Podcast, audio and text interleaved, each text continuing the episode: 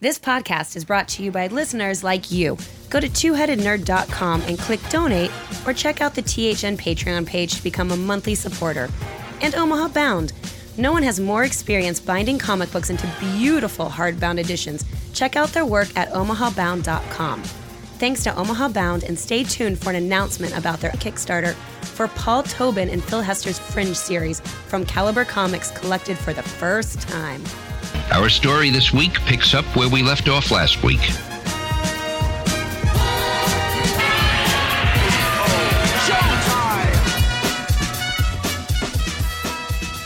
Broadcasting from the Ziggurat at Omaha, deep below the metro area, it is our pleasure to welcome you to episode 589 of the Two Nerd Comic Book Podcast. Nerds, my name is Matt Bond. And I'm the Ernest Joe Patrick, and this week the Cosmic Long Box makes its triumphant return, and we're talking back to school comics from across the comic multiverse. After that, it's up to the THN Sanctum Sanctorum to discuss our must read picks for next week. And finally, we got a Star Trek themed Ask a Nerd question. These nerds were made to answer, so suit up, red shirts, because we've got an away mission that none of you are going to survive. But first, it's review time in the Ziggurat! With new comics still dribbling out, it seemed like a perfectly good time to bring back the Cosmic Long Box, where every other episode will have a theme for the comics we're reviewing. Of course, if you've got an idea for a theme, we want to hear it from you. But this week, with millions of students hopefully going back to school online and not in person, Or if you're being forced and corralled into germ filled, Yeah, well, you know. badly ventilated rooms. the baton death march of uh, back to school 2020 we decided to review comics featuring schools matt why don't you grab your new backpack and pencil set and get this study sesh started I was so excited. I was like, I know exactly what I'm going to do. I'm going to do New Mutants number one from Marvel, I knew- 1982. i knew that you would This is written by Chris Claremont with art by Bob McLeod. This is Chris Claremont's introduction to the New Mutants team, the beloved New Mutants team, who will apparently never graduate to X Men hood. they keep just getting shunted back here and there. Right now, they're all i in mean space. some of them some of them did They have for a minute or two when like someone wasn't around or the whole team died or everybody vanished. but for some reason, every time they get called up to the majors, they get sent right back to the minors. This team, the original team, Wolfsbane, Sunspot, Cannonball, Magik, well, who was sort of there but not quite on the team yet. She was traveling in this issue, so she's not at the X Mansion yet. Dani Moonstone, who's better known as Mirage, and moonstar Moonstar and Karma are all here. We haven't yet uh, yet met a couple of my favorites, but this was the introduction to the new team. Claremont's own X characters that he got to introduce. And let me tell you, he writes the worst accents in the world, and they are on full display here. I cannot I- tell you. matt matt matt i dinna ken what you mean I, it's so awful. And Rahne, who is Scottish, Wolfsbane, first of all, has a terrible haircut too. Thank you, Mr. McLeod. and every time she talks, it just makes me want to die. My hair near look pretty. It near seems to grow. it's so bad. Bobby is, of course, super horny because he's from Argentina. He's kissing everyone's hands. He's hoping the professor isn't reading his filthy thoughts. we all know that that's how argentinians are Yeah, they, they can't help it. What can I say? I, you know, reading this first issue again, I gotta say, this seemed really dated, and I don't remember it being this dated. I mean, the teens. of course were you don't the teens were terrible, They- like really poorly written. The art is lacking at best, and I'm kind of surprised that after this first run, this didn't get completely shelved. Other than the fact that Claremont was in charge and probably said, "Nope, I'm going somewhere with this," and it does get a lot better. I love this run so much.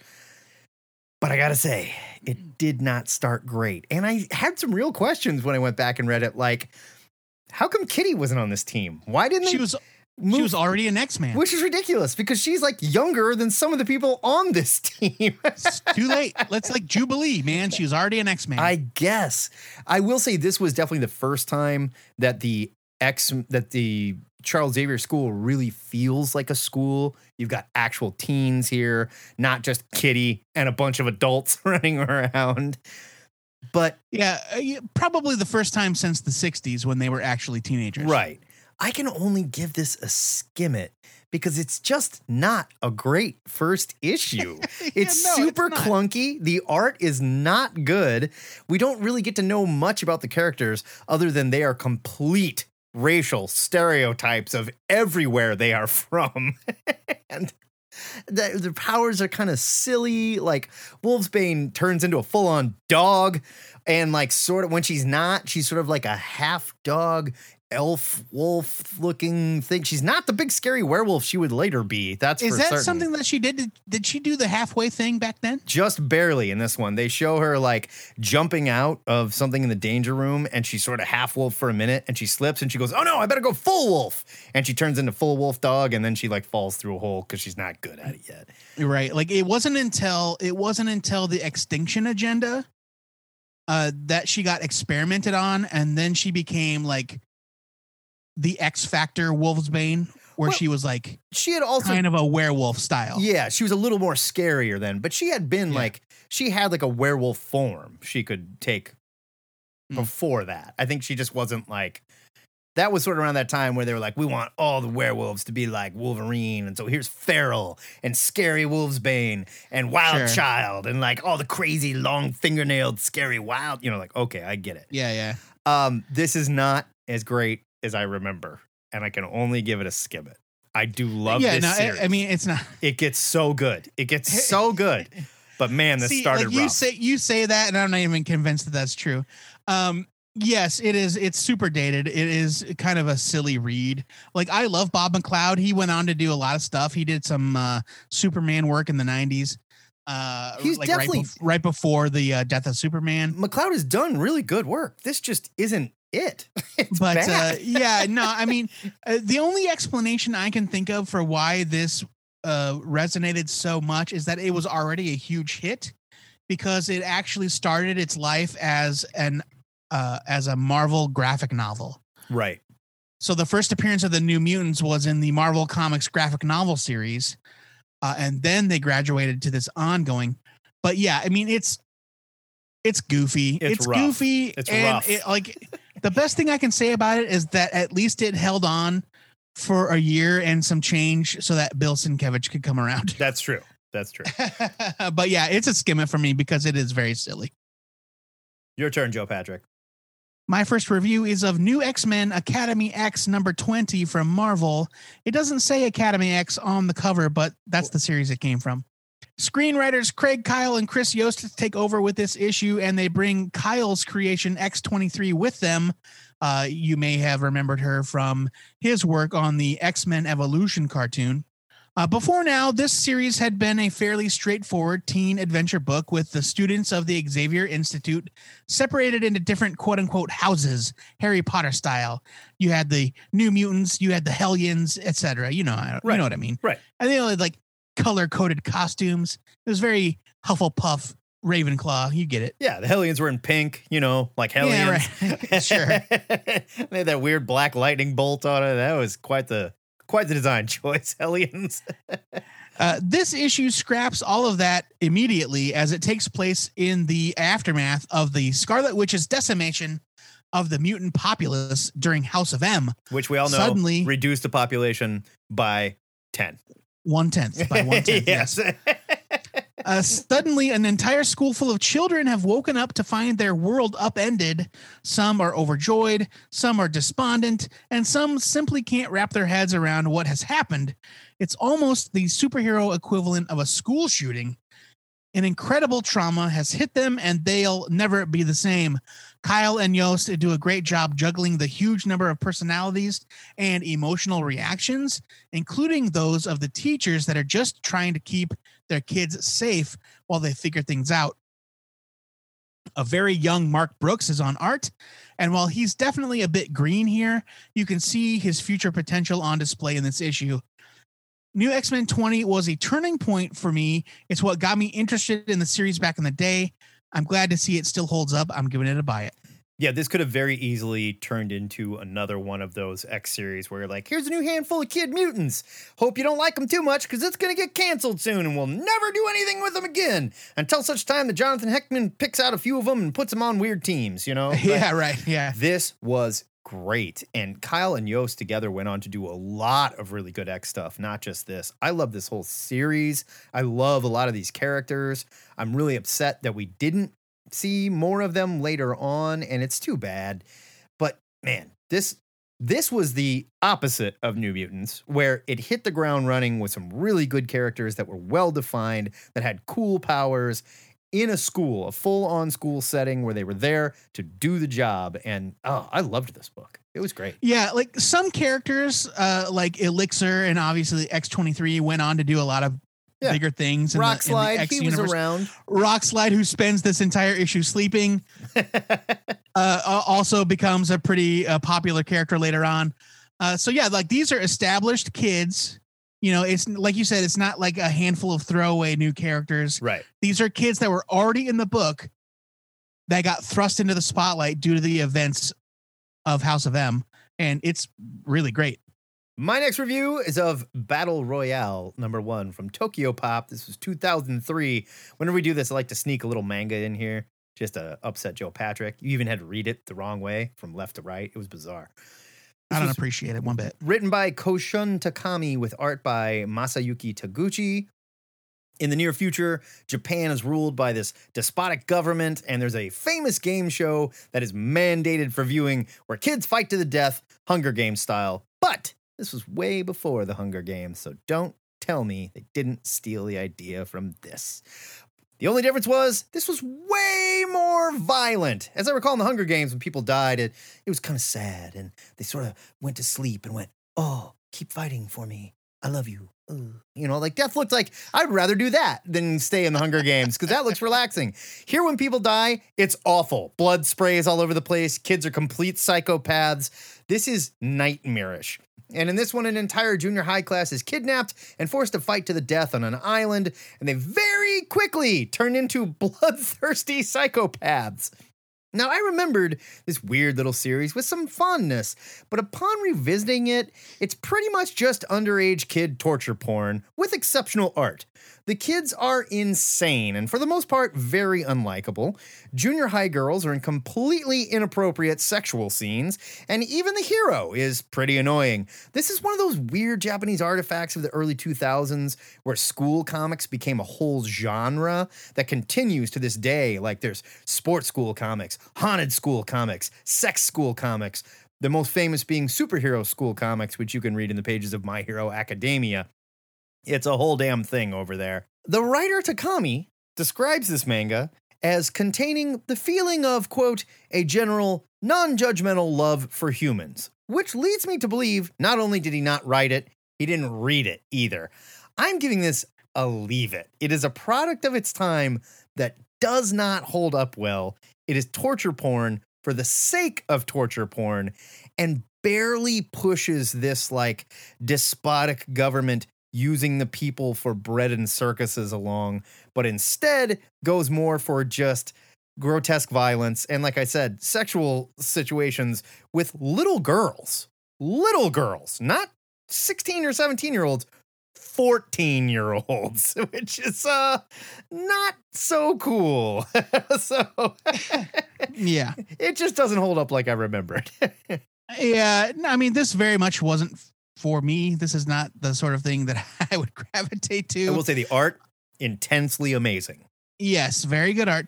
Um, even though like this would inspire a lot of things that came later, which I will even mention this. I will even mention in my uh, next review. Um, yeah, it very much isn't for me.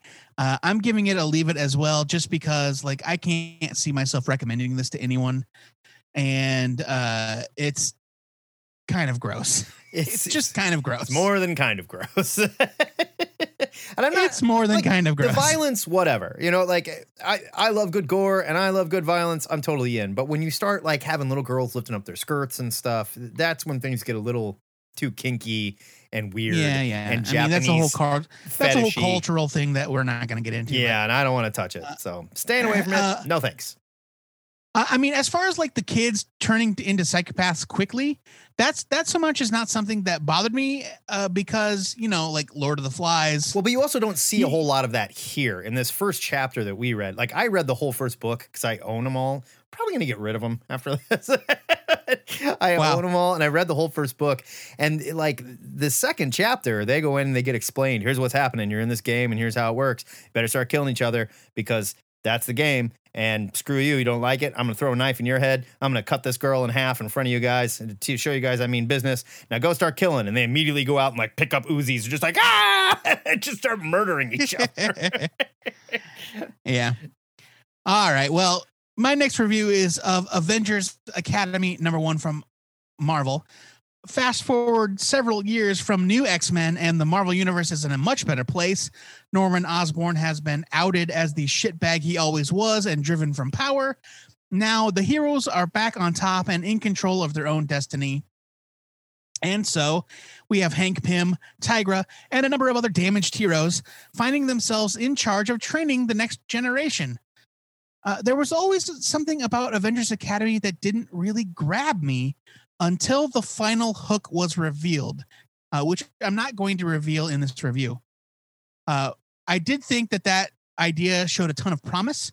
Uh, reading, rereading this, though, after a decade, I was reminded that there isn't a single thing about this series that I remember. yeah.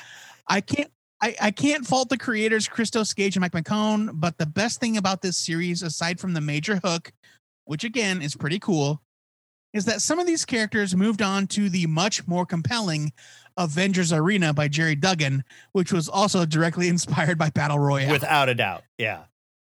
Uh, less Uh, panty as for- shots. Way less panty shots, though. So- way much much fewer panty shots Yeah. yes uh, as for this issue itself gage does a convincing job putting us in the shoes of the point of view character veil as she struggles with her insecurities as a newly powered person and we catch up with a group of established heroes that are still reeling from recent events welcome back speedball mike mckone's art has always been great uh, avengers academy number one is a decent comic that is also really forgettable but it does set the stage for some awesome stories down the road. I'm giving it a skim it.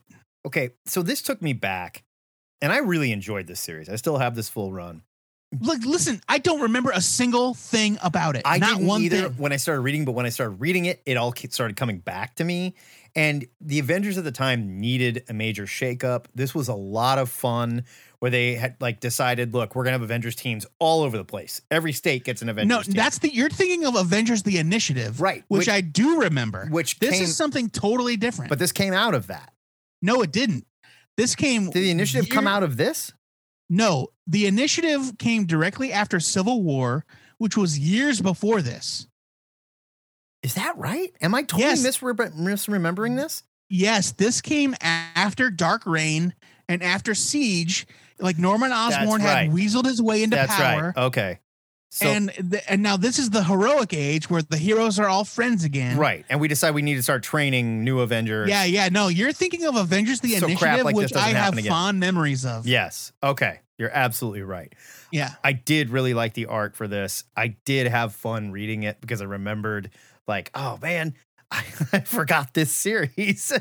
I can only give it a skim as well because I also remember, like you said, it didn't really go anywhere other than to spin off into some strange stuff that was fun for niche reasons, but really didn't have any effect on the Marvel Universe. And it ran for three years. yeah. I don't remember any of these now. characters. I don't remember any impact this series had in three years. I don't think it did. I think uh, they switched gears after this, and it was a different age after that. Yeah, so there right. you go. I'll give it a Exactly. skimming as well. My next review is of Umbrella Academy Apocalypse Suite number one from Dark Horse 2007. This was written by Gerard Way with art by Gabriel Ba. 43 children were spontaneously born to women with no signs of pregnancy at the same moment that world renowned pro wrestler Tusslin Tom Gurney knocked out the space squid from Rigel X9 with an atomic elbow, something we did not see in the Netflix series I wish. which is too damn bad. After that, world famous inventor and explorer and secret space alien, Sir Reginald Hargreaves adopts seven of the children to quote, save the world, and they fight a possessed Eiffel Tower. I haven't revisited this first series in a long time, and I forgot how quirky and wacky way script was. It's like a Wes Anderson film on PCP with superheroes that hate each other. There is so much to instantly fall in love with here, and it all just came flooding back to me. I ended up reading the whole first six, six issue arc. It's just excellent. Ba's art is loose and seems like it could get away from him at any point, but it's deceptively tight as well and perfect for this off kilter Super Kid Academy story. Umbrella Academy is just a masterpiece, and any fan of the show really does owe it to themselves to give this a read. I can see why they made the decisions in the show. And it's not dumbing things down a little bit, but to simplify things a bit, which sounds bizarre because the show is so wacky, but the comic is even more insane. I mean, the show is wacky in its own way. N- They're doing but- it, it their own thing. But they don't go as far as this crap. It's crazy. They fight a possessed Eiffel Tower with zombie. I can't remember the name of the guy, but his last name is Eiffel, obviously, who is controlling it and making the Eiffel Tower sing to people so they would kill themselves. yeah, I think it's uh, Steve, Steve Eiffel. it's so great. I'm giving it a buy it. Yeah, no, this book is awesome. Uh, uh, like I, I am a huge fan of the Umbrella Academy. I have not reread them since I read them for the first time, and I'd really love to. Uh, like I loved revisiting this. Uh, the art is phenomenal. The art is so good. Yeah. it just makes me miss Gabriel Ba and Fabio Moon. Like I know that they do their own thing. They work at their own pace. They Oh, did yeah. a lot of Hellboy. Like they did a lot of work in the Hellboy universe. They've done you know Daydreamer. Tripper. Or Day Uh, Day Tripper. Tripper. Sorry, Day Tripper. But like I can't remember the last thing I saw from them. And oh, I guess it would have been um, Umbrella Academy Volume 3. Yeah. But uh uh, Day Tripper thi- wasn't that far before that. And then, you know, there was also Casanova and stuff. And Day Tripper started coming out I think prior to 2011. So we're talking like 8 years ago. It's been a little bit. Yeah. So but yes, I, like I love this. It's it's so weird and I love your comparison to Wes Anderson. It's totally apt. It's very like you know, emo superhero. Oh, yeah. yeah, yeah, like my like you can under, you can totally like when you if somebody were to say to you like, "Oh, the front man of My Chemical Romance wrote this comic book," you'd be like, "Oh yeah, I get it." Yeah.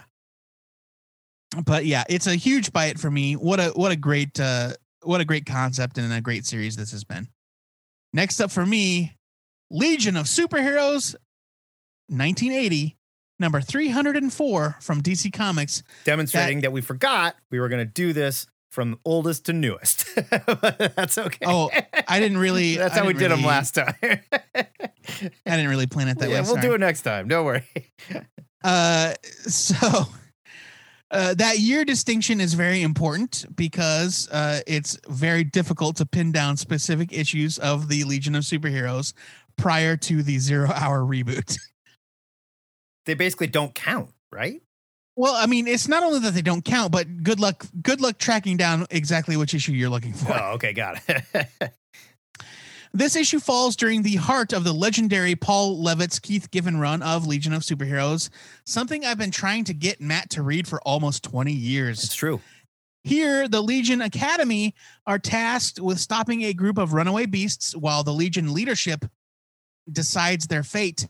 We also get a lot of great action with the classic Legionnaires, using their abilities as a team to take down a group of organ pirates. Levitz and Giffen do a great job balancing character moments and action, getting us plenty of insight into the characters, some of which have been fighting alongside the Legion for years. This issue also happens to feature plenty of great moments for Wildfire, who happens to be my favorite Legionnaire of all time. He's kind of like Wildfire's like the Wolverine of Legion, right? Well, Timberwolf is the, No, is but I mean, like- Wolverine of the Legion, but like the most popular, right? But while uh, I don't think he's the most popular, Wildfire is kind of like a you know he's like a bad boy. He Who's the sexiest you know, one? he- Who's the Legionnaire that everybody wants to make out with? oh, I don't know if there is like an equivalent. Uh, Mon-El? I mean, like Wildfire has no mouth. But that's not the point. You know what I mean? I don't mean like actually make out with. I mean like, you know. Bouncing boy. Oh yeah. Okay, that's right. It's definitely Bouncing Boy. yeah. Uh, Matter-Eater Legion- lad. Matter, yeah. You're like, uh, how much matter can you eat, lad? Legion 304 is a perfect example of what made the book so great during its 1980s heyday, with an excellent script juggling a ton of characters and fantastic art from Keith Giffen. I'm giving it a buy it. Yeah, I've never read any of this stuff. And after I read it, I texted Joe and I said, "That was okay. That was pretty great. I get it. It was a lot of fun. I mean, it's wacky and it's it's pretty ridiculous, and it is very '80s idea of the future and whatnot. Sure, like it's it's it's it's written in a style appropriate for its time. Yes, Giffen's art is great, and he's drawing so many characters here that I I hope he was well paid for this because it looks like a pain in the ass. but this was a lot of fun, way more than I thought I was going to have with it. I'm not saying I'm going to sit down and re- read the whole thing, but I did enjoy this, and I'm giving it a buy. It.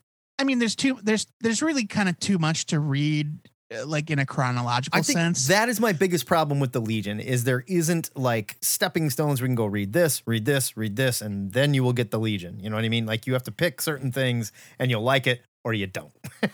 so like I like I sent I sent Matt uh, a link uh, to a, a- an issue of uh, DC's Blue Ribbon Digest number 33 from 1983. Which It I don't even know what that is. A blue ribbon digest. Blue Blue Ribbon Blue Ribbon Digest was a series of uh reprints that they would sell in like grocery stores. So like you'd find them in the checkout lanes at grocery were they stores. little or were they full comic size? They were digests, like Okay. Archie Digest. Gotcha. Gotcha. and so and they would have like reprints and they had themes so like one issue would be like superman versus kryptonite or superman versus aliens Right. every year they would do like a best of the year for all the best comics that came out that year Sure. and occasionally they would do legion of superheroes and this issue number 33 was the secret origins of the legion of superheroes and it was my first ever introduction to the legion and it was a collection of one shot stories that were all introductions to specific characters and then at the back they had like a um almost like a a, a slimmed down marvel handbook style like here are the characters here are their powers you know sort of thing in the right. back Right. and at age 5 i was like give me more of this for the rest of my life please and and so like i think if you like if you read that book and then i could say okay you've read that so you understand what the legion is now go read the great darkness saga Right. You'll be fine All right. All right. Well, you know what i'm saying maybe like someday. but we'll see. other than that it's not like saying it's not like you can say oh yeah the the the claremont and byrne run of x-men right. the legion is much more difficult to pin down in that way Gotcha. Okay. My next review is of Morning Glories, number one from Image 2010. This is written by Nick Spencer with art by Joe Eisma. The first issue introduces us to six students accepted to the Morning Glory Academy, all of which have the same birthday. And slowly the kids begin to figure out all is not as it seems, and maybe the school is less of an academy and more of a torture experiment with occult ties. oh shit Now, I remember there being a lot of heat for this comic back in the day. Spencer was like this new hot creator, and reviewers were likening this book to Lost meets Runaways, but it doesn't hold up very well. The characters are extremely unlikable for the most part, and all come in well established tropes evil smart guy, hot girl, hot nerd girl, hot emo, emo girl, other guys. Eisma's art is way more angular than I remember and kind of wonky in some panels. I, I know this series had a following. But the first issue really didn't set up anything that I felt I needed to revisit. And I'm pretty sure I read like the first 12 issues of this back in the day because everybody kept telling me how great it was. And in, upon revisiting it, I remember why I stopped reading it. I'm giving this a Yep. skim it. It seems like maybe he had an idea for a bigger thing here, but they tried to do a little too much in the first issue and it just didn't even make sense. you know, enough to hook you. Like the whole thing with like the girl that keeps calling her dad, and her dad's like, I don't know who you are. She's like, my father doesn't know who I am. And they're, and they're like, oh yeah, that's just part of the deal. That's what we do here at Morning Glory Academy, you know. And by the way, we're gonna kill you for reasons. And I don't know. like, I, I, this didn't do much for me at all. I, I'm giving it a skim it. It wasn't terrible, and Yeah, yeah. maybe no. it gets better, but I don't remember it getting better. I'm. al- I also am not sure that it ever actually finished, which is a, another frustrating thing. Um, I I feel like this was very much riding that lost wave, Definitely. and I remember thinking that at the time, and it not hooking me at all. Yeah. And when I reread it, I was like, yeah, no, this does nothing for me. Yeah. Um, you know, like it's oh, there's a mystery. And every time we reveal one aspect of a mystery, there's another mystery. Yeah. Yeah. Oh no, no, now there's a hatch, and there's a guy down there typing numbers into a computer for no reason. right. All right, okay, I get it. I I, under- I understand what you're doing. Um, Joe Eisma's art back in 2010 was kind of rough. yeah. He got way better, right? He did get better. He did get better. Okay. And Because like uh, I remember and Joe yes. Eisma, that name, he's really good. And I went and looked at this and was like, Yeah, this yeah, is yeah. not good. uh so yeah i i reread i remember i remember feeling all of those feelings when i saw this on your list and i felt them all again when i read it again yeah. and it's just like mm, yeah morning glories it just never hooked me i'm giving it a skim it as well because like you said there's nothing inherently bad about it No. And I think this was also both of these guys' big breakout, you know, book. So this is their first Yeah. shot at the big at the big shot, you know, at the it's big the game. sort of it's the sort of book where, where I would I would definitely say like your mileage may vary. You know, you might you might read this, you might look at this and get immediately sucked in. I know people that loved it. Like I remember Dave DeMarco Right, yeah, loved this book. Yeah, heavy and I it. just like no, I don't get it. I don't get it. I think we're on All the tail right, end here. fine. Yeah, this is the end, right? Taking us home. Here we go. The Intimates, number one from Wildstorm. I had almost forgotten this short-lived series from writer Joe Casey and artist Giuseppe Camuncoli, R.I.P. Wildstorm. and I was thrilled to revisit it. The Intimates takes place at the Seminary, a school for potential superheroes set firmly in the Wildstorm universe.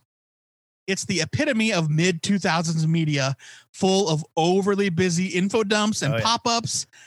It's like a fashion magazine crossed with the internet at the height of both of their excesses. it's like the it's like the website that Homer Simpson designed with all the just the memes dancing. if this if this book had come out, uh, so this came out uh, what like 2004, 2005. If I don't know. We're supposed to mention the date too. That's another thing you forgot. Yeah, I know. I forgot. Uh, if this book had come out six years earlier, there would be like a cursor with a trailing uh, path of uh, glitter, Yeah, definitely. like as you dragged your arrow across the screen. It totally works though. Casey created a cast of really compelling students and teachers, all of which are disgraced superheroes. Casey does a great job getting in the heads of all of these delinquents. Plus, he was Hickman before there was a Hickman with the added graphics and the pages of message board posts. There isn't much here in terms of an ongoing plot yet, but it doesn't matter. Casey takes his time putting the seminary and its inhabitants at the forefront, and the issue is better for it. I've always been a fan of Camo's art. That's what we call him because we're friends. And I think that this may have been where I first became a fan of his. The character designs are fantastic, and he excels at everything from the classroom scenes to the more explosive moments. The Intimates was a weird series by a weird writer, and this came at a time when he was at the height of his powers. I'm giving it a huge buy it. Yeah, this is what Joe Casey does though. And Joe Casey has always been able to like sort of grab the spirit of the time, if you will, and put it on paper with superheroes. And that's what I've always loved about the guy. And I loved this series. It was too much fun. And you could argue that he's sort of formulaic in the sense that, yeah, he does it again in 10 years with these other characters, and he does it again 10 years later with these new characters.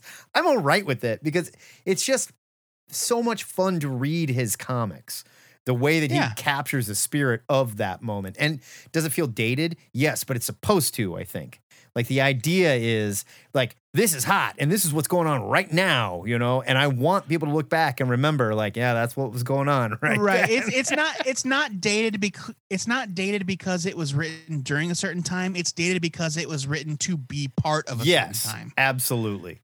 and uh, I, i'll also say that this came at like the pinnacle of wildstorm before they started to kind of shut down Yeah. this was just following the cancellation of wild uh, wildcats oh. 3.0 We will be right back, but first, a word from our sponsor. We wanted to tell you about Omaha Bound's latest Kickstarter project. Omaha Bound are premier bookbinders that specialize in binding comic books into amazing, one of a kind hardbound editions, completely customizable to your specifications.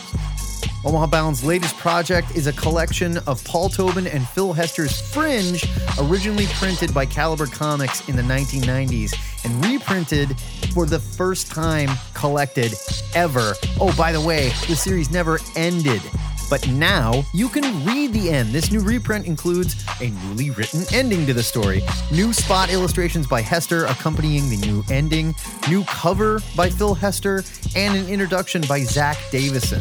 We're going to have a link in the show notes to their Kickstarter where you can see preview art and more. These trade paperbacks are ready to print and are print by order only, so they will be very limited. So you pledge if you want to own this beautiful collection of early works by Tobin and Hester. You will also get a copy of the Fringe pencils and inks. It's a companion piece that has 100 plus pages of original art, sketches, and other artifacts. It's printed in full color. And like I said, they are ready to print. So you order this and boom, it's shipping right out to you.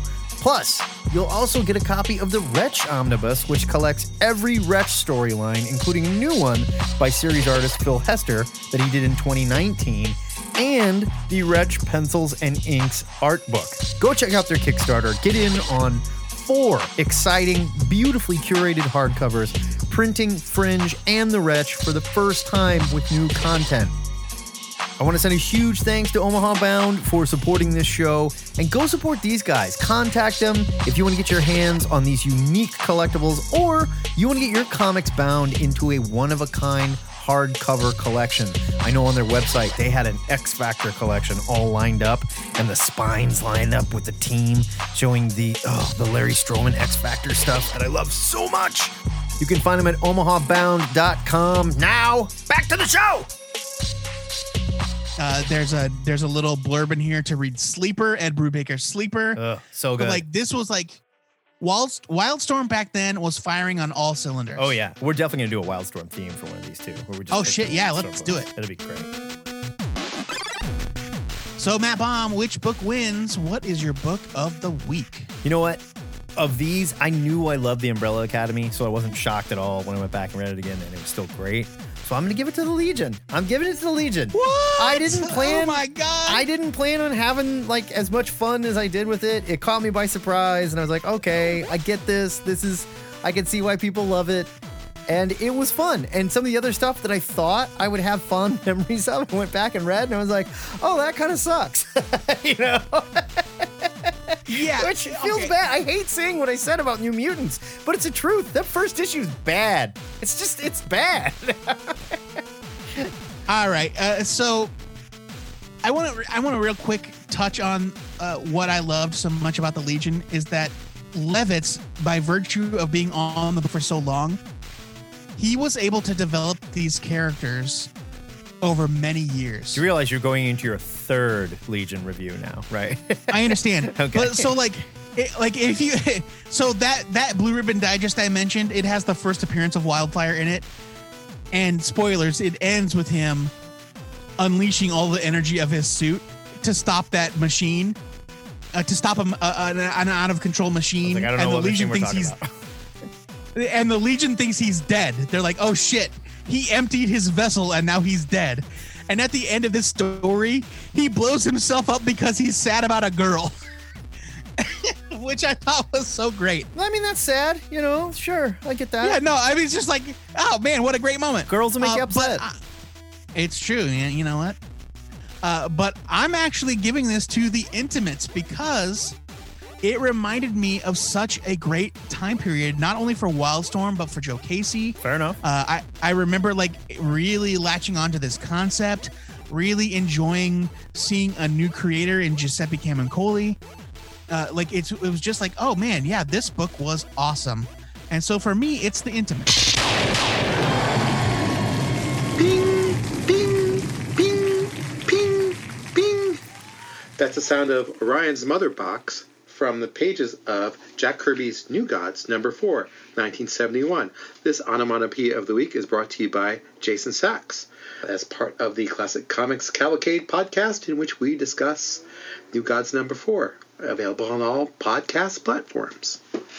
There you Wait go. a minute, we didn't allow we didn't tell them we were going to allow that. Oh, come on. We give them all the shameless plugs they want. No, yeah, what know, can you it's do? True, it's true. It's true. As you heard, that was Jason Sachs giving you the onomatopoeia of the week. And if you want to submit an onomatopoeia of the week, you can post it to any of our social media accounts, or you can send us an email like Jason did to two-headednerd at gmail.com.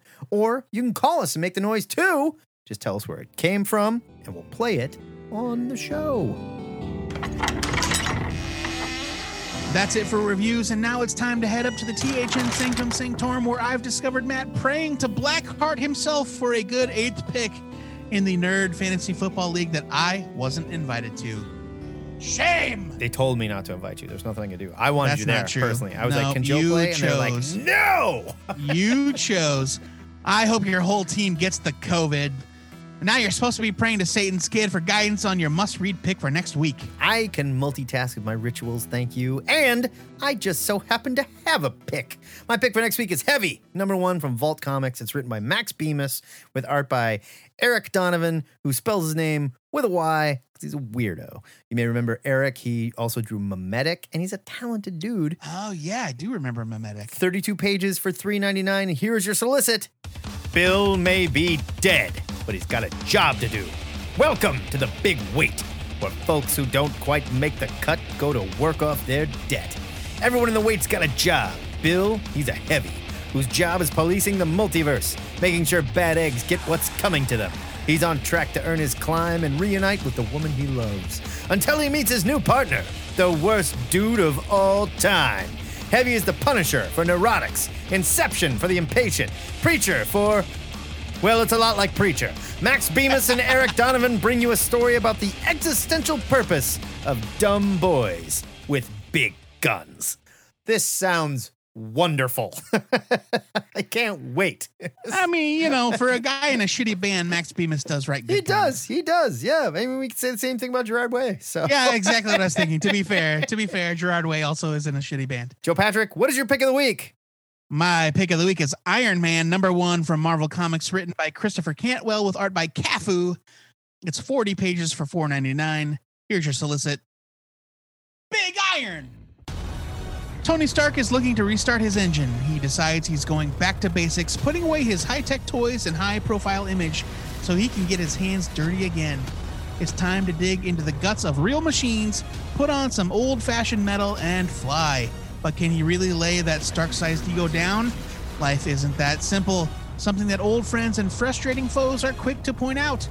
If you strip down a billionaire to his bolts, does he run solid or just overheat? Tony's going to find out once a threat to the entire universe rears its head from the past. Nope, there's no comma there. Tony's going to find out once a threat to the entire universe rears its head from the past. There you go. As he suits up again, Tony remains sure of one thing he's still Iron Man down to his flesh and blood core. I'm so excited for this. I am so. We've talked about how Tony Stark, like the tech in Iron Man, has just gotten ridiculous.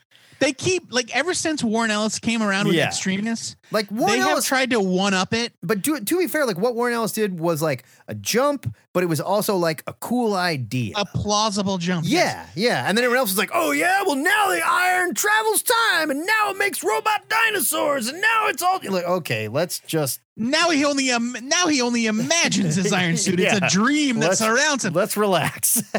Uh, yeah, no, uh, I I feel like, and you know, we've also talked at length about how Dan Slott's Iron Man just failed to grab us, yeah. uh, and this seems like a much more back to basics approach for the character, whom I do love. It- And Christopher Cantwell makes great comics. And if you want to get excited for this, go watch his Halt and Catch Fire on AMC. It's all on Netflix right now, and it is about the creation of the first like portable computer, the first laptop, and all it is is nerds like working on circuit boards and working on BIOS, and it is amazing. Really well written. Oh, I can't Yeah. wait to see what he does with Iron Man. This is going to be fun. The THN trade of the week goes to Little Bird, Fight for the Elders, Hope. The trade paperback from Image Comics is written by Darcy Van Poelgeest. And whenever I look at that last name, I want to call her Darcy Van Poltergeist. The art I get it. I can't help it. It's the first thing that wants to come out of my mouth. Art by Ian Bertram, who is exceptional. 200 pages for 19.99. Here's your solicit. Little Bird tells the story of a young resistance fighter battling against an oppressive American empire while searching for her own identity in a world on fire. The critically acclaimed, gorgeously illustrated epic from award-winning filmmaker Darcy Van Poltergeist and and Guillaume nominated artist Ian Bertram is now available in paperback. We loved Little Bird right here in the show. Joe Patrick reviewed it, gave it a huge buy. No. I also you reviewed it. did I review it? yes. Oh, we both gave it huge buy-its. Really enjoyed it. I read the first five issues, and I think I've fallen way behind since then. It was just a five issue mini. Oh, I thought it was still running. Is it that it? Nope. It was a limited series. Okay, then I read this whole thing and I loved it. And the art is intensely gorgeous. This dude, Ian Bertram, is crazy talented. Go pick this up. Joe has nothing to say about it. I mean, I agree. What else is there to say? Say something. I agree. Your job is to also say something. That's what we do here. I agree. Okay, thank you. Be sure to hit up your local comic shop and add these comics to your list so you can read along at home and let us know what you're reading too over at our Facebook page, where every Wednesday you can find your official THN reading list if you want to play along. For more two word hard hitting reviews and opinions, follow Joe on Twitter. I disagree. This past Tuesday was Star Trek Day, and I spent it binging Deep Space Nine on Netflix, which we found out it's all over the place. It's on Hulu, it's on Netflix, it's on CBS All Access. It, they're super slutty with their Star Trek these days. It's crazy. yeah, you're, you're you're really having a hard time understanding the I just that thought you had to- have multiple streaming deals. I thought you had to pick one and stick with it, unless you were a pirate like me, then you can get it wherever you want. But, huh. It just so happens we got hit with a Star Trek Ask a Nerd question. Take it away, Mr. Del Ponte. Hey, Joe and Matt. Uh, this is Joe. Uh, I've been listening a while, called a couple times, but uh, uh, I had a question for you guys. Uh, it might fall under Ask a Nerd, but uh, I'm just going to throw it out there. You guys put it where you see fit. Uh, growing up, I was kind of tribalistic in the things I did. Like, I drove Chevy cars and not Ford, read Marvel comics and not DC, and I watched Star Wars and not Star Trek. Um, now that I'm grown up, I uh, read DC comics and I've driven all sorts of cars. So uh, I have never got into Star Wars or Star Trek, and uh, I want to. Where do I start though? I mean, what's too old? What's not any good? What's a good starting point? Any information? Hope. Thanks, guys. Bye. I love this question, and it reminds me of an age old music question that I can't fucking stand. And that's when people come and they go, Well, let me ask you a question. You're a music nerd, right? Stones or Beatles? And I want to just push them over. I want to knock them down and stand over them and say, That is the dumbest thing I've ever heard. And the same thing goes for Star Wars or Star Trek. You don't have to pick one. With that Right. said, one is actual sci-fi, and the other is kind of a fairy tale. It's not very well written. But anyway, we're talking Star Trek. so I assume you mean Star Trek is actual sci-fi. yes, Star Trek is actual hard sci-fi, and I love Star Wars. Don't get me wrong, I love it. Yeah, I mean, but it is a space opera. It's, Yes. It is a fairy tale. Yes, Uh, so I'm actually very uh, conflicted about this question. I am too. I started. I'm not sure if I have a good answer. That's the tough part. Is you need to ask yourself, Joseph. First of all, do I want to go back and look at something that is older and maybe a little dated? And will you appreciate it for the writing and what was happening thematically on the show? It can be easy to look at some of these older shows that Joe and I love, like Next Generation and Deep Space Nine and Voyager, and just be like, ah, man, I can't handle the cheesy effects. I can't handle the bad looking alien stuff. And I'm not even talking about the 60s Star Trek. I would not start there. Yeah, no. Don't start Like- there. I, I- like I would say, like, would I even recommend Deep Space Nine, which I love more than any other Star Trek? I don't know that I would start. would I there. recommend it to somebody that's never gotten into Star Trek? No, I wouldn't. And the answer is no. I wouldn't. Uh, now, Would I recommend Next Generation to somebody that's never gotten into Star Trek? Probably- I still don't know if I would. Probably not. I would say there are some very good entry points right now, and they are on CBS All Access, and they are Star Trek Discovery Yeah. and Star Trek Picard. And while those two don't necessarily feel like the Star Trek that Joe and I grew Classic up Trek, loving, right. they are still very much in the spirit. And if you find yourself saying, you know what, this is a lot of fun. I like the idea of the Federation. I like the idea of this universe. At that point, I think you can take the step and go back in time to Netflix or Hulu or CBS All Access and start to look at shows like Star Trek The Next Generation. And the good thing about Star Trek Next Generation is you can literally start with season one and roll right into it.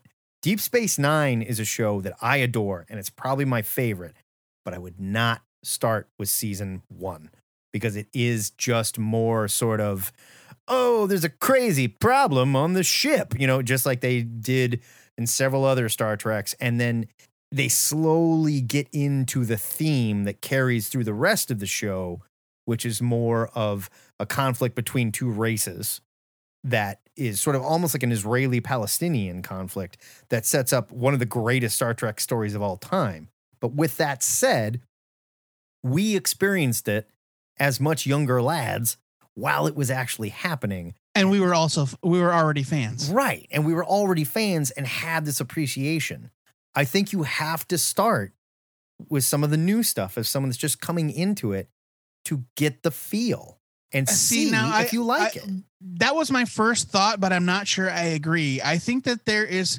All right, let me back up. Much like with Star Wars, um, I think that we can assume that anybody that operates on some level of nerddom comes into something new with some kind of basic understanding. Sure. So, like, if I said to you, as a person that's never gotten into Star Trek, who's Captain Kirk? You know who Captain Kirk is. Right. Of course. You know who Spock is. of course. You know, you might not know like specifics about them. You might not know that he was born in Riverside, Iowa or whatever. But you but you you know Kirk. Just from just from like absorbing it through osmosis from Yeah. other pop culture. Sure. So I think that if you're going to get into Star Trek and you want to get a feel for what Star Trek really is, I think some of those movies might be good entry points. I don't disagree with that. I, I I don't disagree with that at all because they had pretty big budgets. They had great writers. They still very much, well, a lot of the movies still stayed very true. It's it's every other every other movie is typically the good one. I don't disagree with. I don't agree with that either. I think that's bullshit. And like, I think some of those movies that we thought were garbage have aged very well, and others are still definitely garbage, but are fun for different reasons. so like I like I would not recommend that anybody new to Star Trek watch the the original motion picture. It's boring. I love it. Even to So even to classic Trek fans, Star Trek the motion picture is boring. I still love it so much. But Wrath of Khan is legitimately great. The Wrath of Khan is legitimately great. I would also argue um, the undis- Star Trek 6 the undiscovered, country, is an excellent like if you want to get to what was great about that old Star Trek series, it was the whole idea of setting up the fact that like there is a federation of aliens and they all came together and they sort of make the universe a better place, but there are some people that don't like that and that were the Yeah, yeah. Star Trek 6 The Undiscovered Country is all about the Klingons and the Federation uh, brokering a peace treaty and the factions within both groups fighting to oppose it. yeah. And so there was this like conspiracy and there was murders and Captain Kirk gets put on trial. It, it's it's It's wonderful. whole thing. Uh, it's it's sort of like the Cold War of Star Trek. Definitely. But And- it, it lays out like the bare bones of what Star Trek is the diplomacy, Yeah. the idea that like different civilizations can work together but have to get over their hurdles of how they think things should be run. And it's so well written and so fun. It, it's also a nice spotlight on the friendship between Kirk, Dr. McCoy, and Spock. Definitely. And it's a nice kind of like end cap. Uh, it's not. It's an end cap to the original series era, and then from there, as much as I love the Next Generation, the first couple seasons are not great. No. Uh, so if you wanted a nice bridge between the original series and the next generation, I would watch Star Trek Generations, Yeah. which is also not a great movie, but it passes the baton from Kirk to Picard. And it gives you everything you need to know about the next generation crew, Picard, Riker, Data. Like you get all you need to know. It's definitely the best of the next generation movies. No question. No, false. Fir- First Contact is the best of the next generation. Really? You think so? I don't know, man. Yes, absolutely. I like First Contact, but with a Generation- bullet. No. I don't know. uh, so and then you know from there we're gonna get if you want to get granular we can say okay you've watched generations so you know who this crew is then you need to watch the best of both worlds which is the season uh season three cliffhanger season four premiere where picard gets kidnapped by the borg oh. and then that leads directly into star trek first contact Okay, now let's just slow down. Let's slow down. We're hitting. i'm just saying like we could we could like do this forever right. but the the key to Star Trek is finding the the moments that encapsulate the spirit of both the concept and the characters. Definitely. And I think that trying to binge it from the start of any particular series is a mistake. I agree. I definitely agree.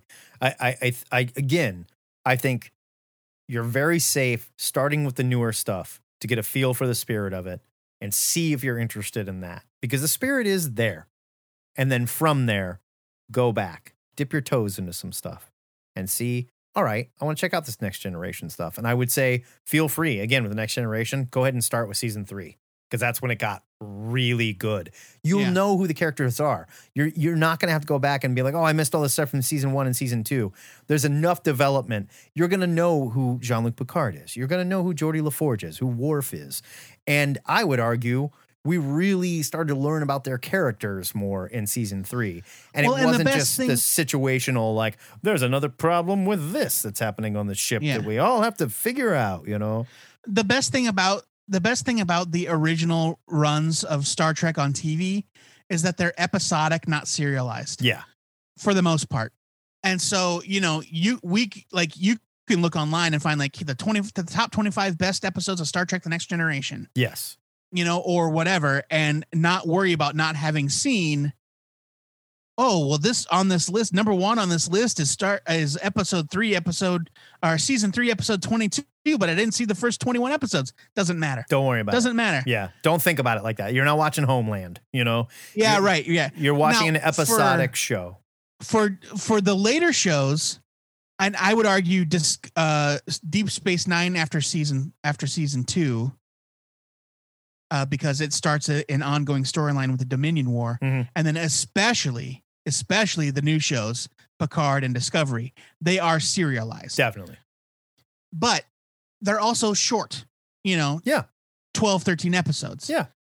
and so they're much easier to like jump in get a feel and then you can pick and choose what you want to watch before that so you know if i if i were making a recommendation for getting into classic trek to get a feel for what it's all about it would be start with some of the more highly recommended movies and then bounce around the uh, individual series um, and also i don't want to discount the merits of the jj abrams reboot while they are different They're they're, different. different, They're and different. they do have a different tone uh, they have a different tone but they are also a good introduction to the concept of star trek and starfleet and you know the crew a lot of the personalities are very Yeah. similar yeah, I'm making a face. You can't see it, but I'm making a face. I can see your face.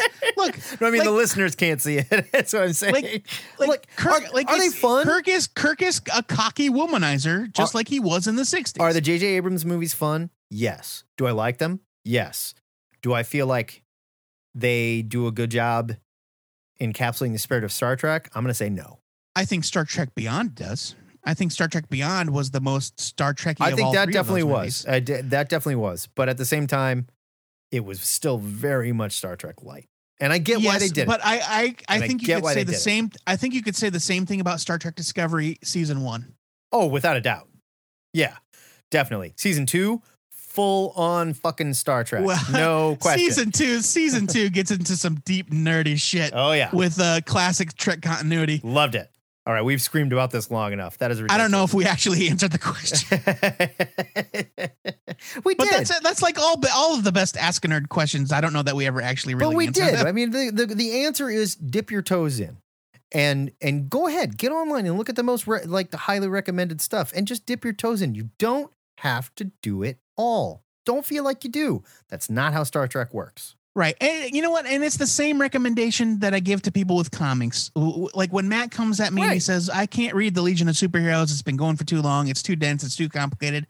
Untrue. And I hate that You- I even said that because that's the same shit we yell at people for all the time. Like every every every comic, every movie, every TV show, every whatever is somebody's first experience to Right. that sort of thing. And so it's just like, hey man, dive in. Dive in. Yeah. We have our favorites. We've told you our favorites. And if you like what you see, keep going. Look up recommendations online. Hit us up. If you want specific episodes, I can list them for you. oh, absolutely. Thank you, Joe, for your question. And if you have an Ask a Nerd question that you want us to talk about at length but not actually answer, hit us up. We're your guys. Send an email to 2 at gmail.com, record a voicemail, record an MP3, and email it to us. Post it on the forums, post it on the Facebook, hit us up on Twitter. We're everywhere. You know how to reach us. I would like to have a good Defender segment with uh, Star Trek Enterprise, by the way. I know you're out there, Enterprise nerd. Let's hear it. Look, the worst thing about Star Trek Enterprise is the theme song. So Oh, that's not, I, I- mean, I can't that's really the worst thing, but that's not where it ends. I'll say that.